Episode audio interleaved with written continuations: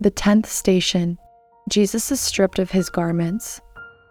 We adore you, O Christ, and we praise you, because by your holy cross you have redeemed the world.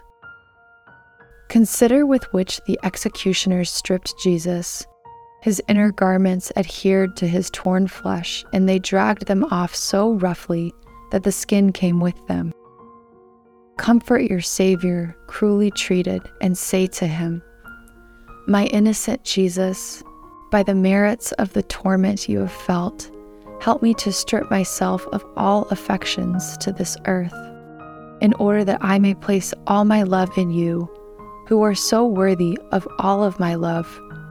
I love you, O Jesus, with my whole heart. I repent of having offended you. Never permit me to offend you again. Grant that I may love you always, and then do with me what you will. Our Father, who art in heaven, hallowed be thy name. Thy kingdom come, thy will be done, on earth as it is in heaven. Give us this day our daily bread, and forgive us our trespasses, as we forgive those who trespass against us. And lead us not into temptation, but deliver us from evil. Amen. Hail Mary, full of grace, the Lord is with thee. Blessed art thou among women and blessed is the fruit of thy womb, Jesus. Holy Mary, Mother of God, pray for us sinners, now and at the hour of our death. Amen.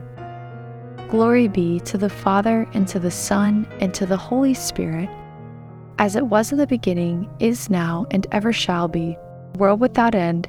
Amen. Dear Jesus, you go to die for very love of me. Let me keep you company I wish to die with you.